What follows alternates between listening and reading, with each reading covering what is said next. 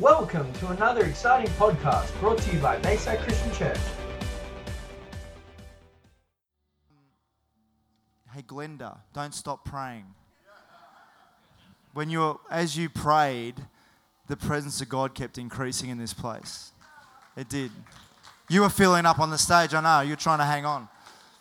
It's true. Just you may you may be shorter than some people in here, but you're a spiritual giant when you pray. So just keep praying. Um, Mark, Mark 6 2 says this on the Sabbath, this is Jesus went to teach in the synagogue. Everyone who heard his teaching was overwhelmed with astonishment. They said among themselves, What incredible wisdom has been given to him? Where did he receive such profound insights? And what mighty miracles flow through his hands? Mighty miracles flowing through his hands. Talk miracles. What is a miracle? You ever look up a definition of a miracle? I thought I probably should.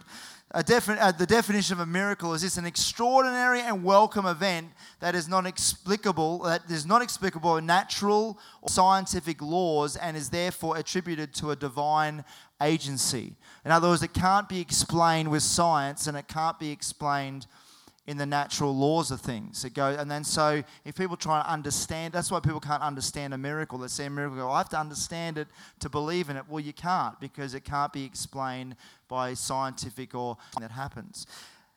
Words that are associated with it as supernatural phenomenon, a mystery, a sign.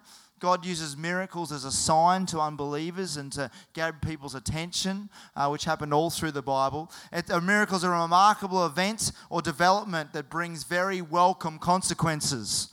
Very welcome consequences. A miracle is not a negative thing. A miracle is always a positive thing. A miracle is always something good happening. Everyone, every, no one goes, "Oh, I got a miracle the other day. Gee, it was terrible. I'm so getting miracles. Wish I stopped getting miracles in my life. Wish I just stopped." But they're happening all the time. It's never a negative thing. A miracle is always a positive thing. It's something good that is happening to someone else. And that's why we need to always pray for miracles. That's why Jesus went around and prayed for people and saw miracles happen. And people said, and what mighty miracles flow through his hands.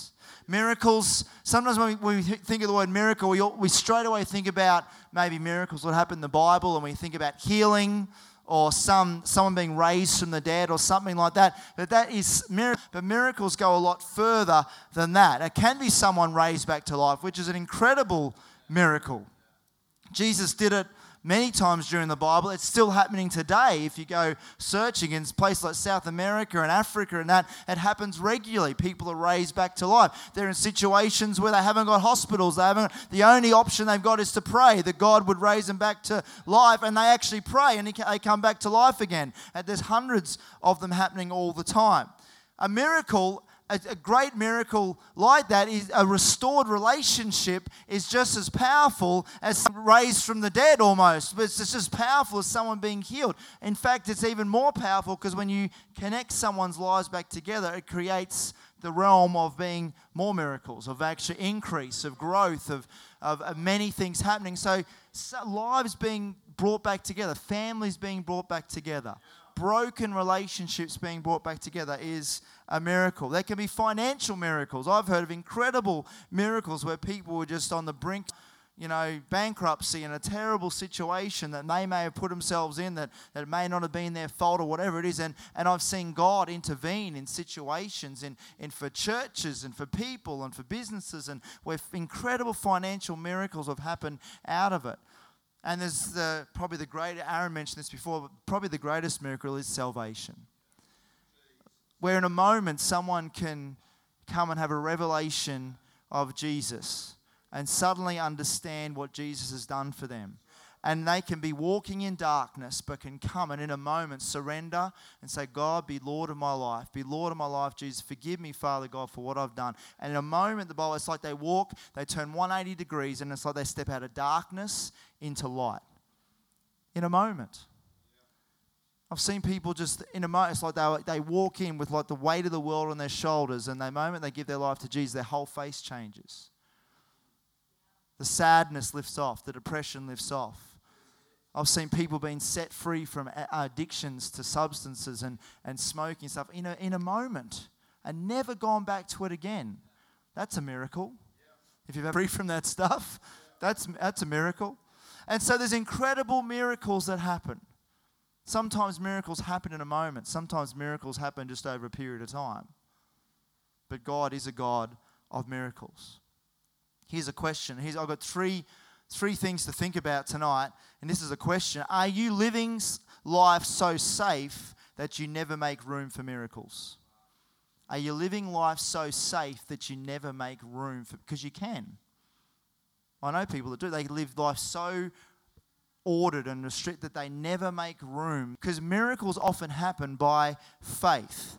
There's a great statement I'm going to show you. If you want to throw that image up, Joe, just the image first. Uh, there's a great statement by Reinhard Bonnke, and um, on that image, which will fly up in a minute because Joe's awesome at what he does, it says that's a picture of a crowd uh, in Lagos, Nigeria. I'm going to show you a video in, in a second of that crowd. That crowd is over 3 million people. And, um, and there's a statement on that, and it's talking about faith. And because it took faith for that whole thing to happen. And it says, faith is a leap, a leap into the light, not a step into the darkness. People step into darkness, you know, and they get themselves in a whole lot of trouble. But God says, leap into my light. It's a leap of faith.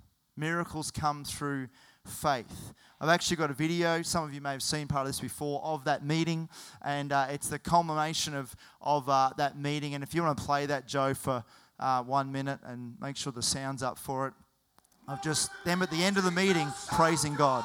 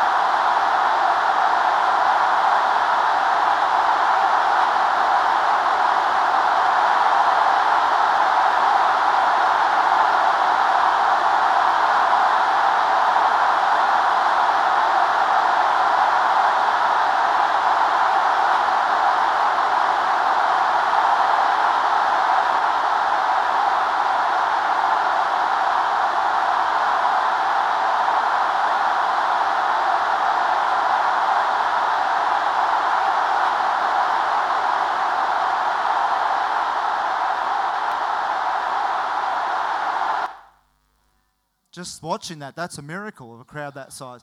Do you know that crowd is bigger than the population of Brisbane? It's bigger than the city of Brisbane, all in one place. In that, that night, just before that shout happened, the reason I was shouting is because in first time in recorded history, a million, over a million people surrendered their life to Jesus. A third of the crowd, one in three, gave their life to Jesus that time, that night. It happened about 13 years ago now. And I just show you that just to stir your heart because God is a God of miracles. Jesus said, Greater things shall you do. Jesus saw big crowds, multiple crowds of multiple thousands, but that's greater. That's he's and Jesus is in the midst of it going, go for it. And they're shouting his praises. Point two is this the pathway to miracles is often inconvenient. It's usually inconvenient miracles, you can like you can keep doing the same motions expecting the same result is the definition of insanity. That's very true. Often you have to, God will stir you to do something different for your miracle to happen. Here's a few things. Uh, there's a guy called Legion, had a possessed, possessed with over 2,000 demons. And Jesus knew he was there, and he says to his disciples, Let's jump over there. We've got to go across the lake. We're going over the other side. They didn't know where they were going to. And as they get in the boat, he has a sleep because he's tired. And then they're all in the boat, and this massive storm, a supernatural storm, comes against the boat. And they were seasoned boat owners and fishermen, and they all thought they were going to die. It was so bad. Jesus having a sleep, they wake him up, and he's like, What, what, what? We're going to die, we're going to die. And he speaks to the storm and calms the sea. So they go through a storm, they have to go across a lake, and they get to the other side, and, and they meet this guy called Legion, possessed with 2,000 demons, and Jesus speaks a word and sets him free.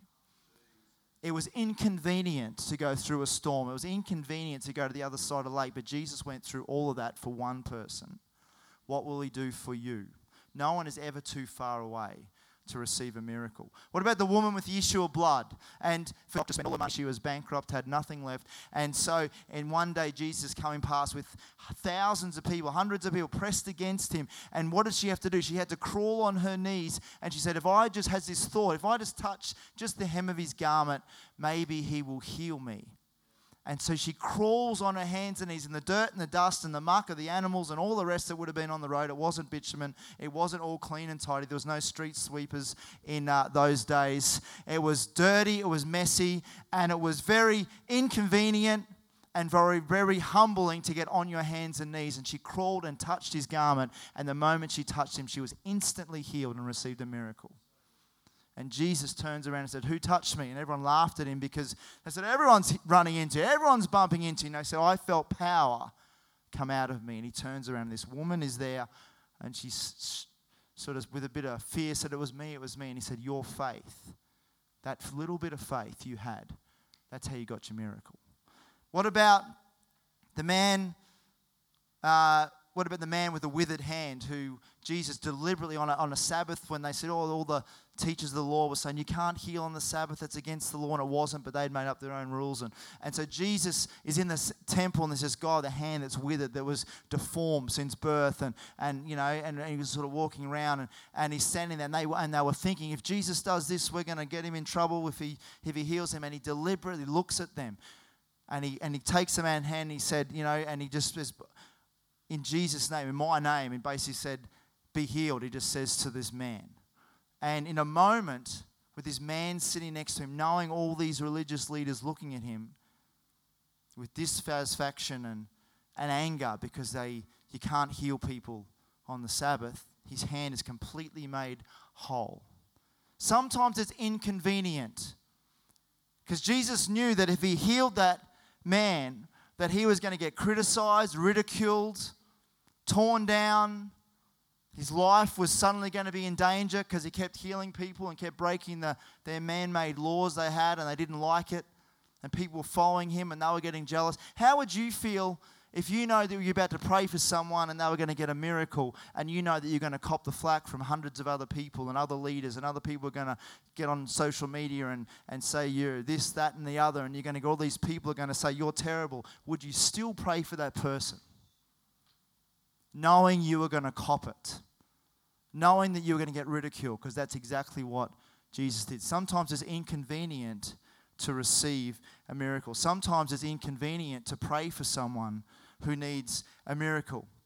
What about the centurion and the servant? Let me just read this to you because there's two things that happen here. It says, After he came down from teaching on the hillside, a massive crowds began following him. Suddenly, a leper walked up to Jesus and threw himself down before him in worship and said, Lord, you have the power to heal me if you really want to. Jesus reached out his hand and touched the leper and said, Of course, I want to heal you. Of course, I want to heal you. It wasn't even a second thought. He said, Of course, I want to. Do you know that He wants to heal you? Jesus hasn't changed. He wants to heal you.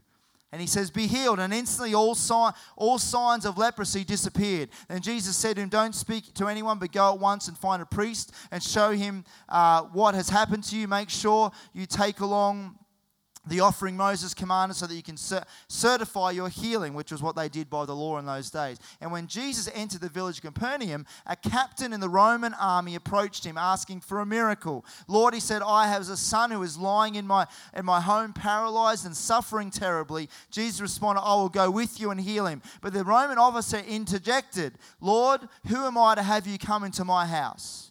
I understand your authority, for I too am a man who walks under authority and have authority over soldiers who serve under me. I can tell one to go, and he'll go, and another to come, and he'll come. I order my servants, and I'll do whatever I ask. So I know that you, all you need to do is to stand here and command healing over my son, and he will be instantly healed. That's what he says to Jesus.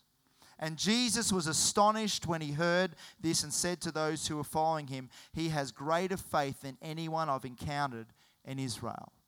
This is a Roman commander, and it would have been so humbling for him to actually do what he did. He went, and because remember all the other guys with him. Oh, did you hear what Larry did? Whatever his name was. He, he went to Jesus. You know, and then other Romans, because they all the Romans didn't love Jesus. They didn't they didn't know who really who he was or whatever. And so he did that, and it, it was very inconvenient to do that because he would have copped a whole lot of flack for doing what he did. But his care for his son overrode whatever criticism. His his desire and faith for a miracle overrode all of that. And then it says in verse 13, then Jesus turned to the Roman officer and said, Go home all that you have believed for will be done for you. And his son was healed at that very moment. Point three, this last point. Worship team, come on back up. We're going to sing a song in a moment, and then to finish tonight, we're going to pray for people and believe for miracles tonight. You might, you might be, you might need a miracle in your body. You might need healing in your body. You might want to come out the front and stand in the gap for someone else. You might want to stand in the gap for a family member who's unwell, who's sick, who someone needs a financial miracle. Whatever it may be, we're going to pray tonight. I want to share this one last point. God will prepare you for a miracle. In the in the uh, feeding of the 5,000 people, we find in Mark 6 30, it says, you know, they, the apostles came back to Jesus, returned from their mission, gathered around Jesus, told him everything they'd done and taught. There was such a swirl of activity around Jesus with so many people coming and going that they were unable to even eat a meal. So Jesus says to his disciples, Come, let's take a break and find a secluded place where you can eat and rest a while. Because they were tired. They'd been praying and seeing miracles happen and people healed all day long, so they're tired. They slipped away and left, left by sailboat for a deserted spot, but many of the people saw them leaving and realized where they were headed, so they took off running along the shore. Then people from the surrounding towns joined them in the chase. It's like a movie. And a large crowd got there ahead of them. By the time Jesus came ashore, a massive crowd was waiting. At the sight of them, his heart, because they seemed like wandering sheep who had no shepherd. So he taught them many things. Late that afternoon, his disciples said, It's getting really late, and we're here in a remote place with nothing to eat. You should send the crowds away so they can go uh, into the surrounding villages and buy food for themselves. But he answered them, No, you give them something to eat. Are you sure? They replied.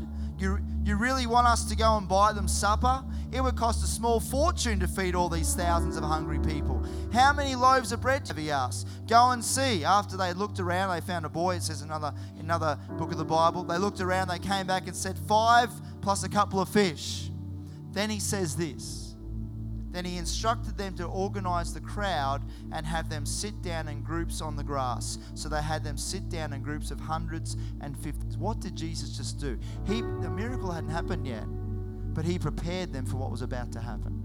And God, and I'd never seen that before until I just read it this afternoon.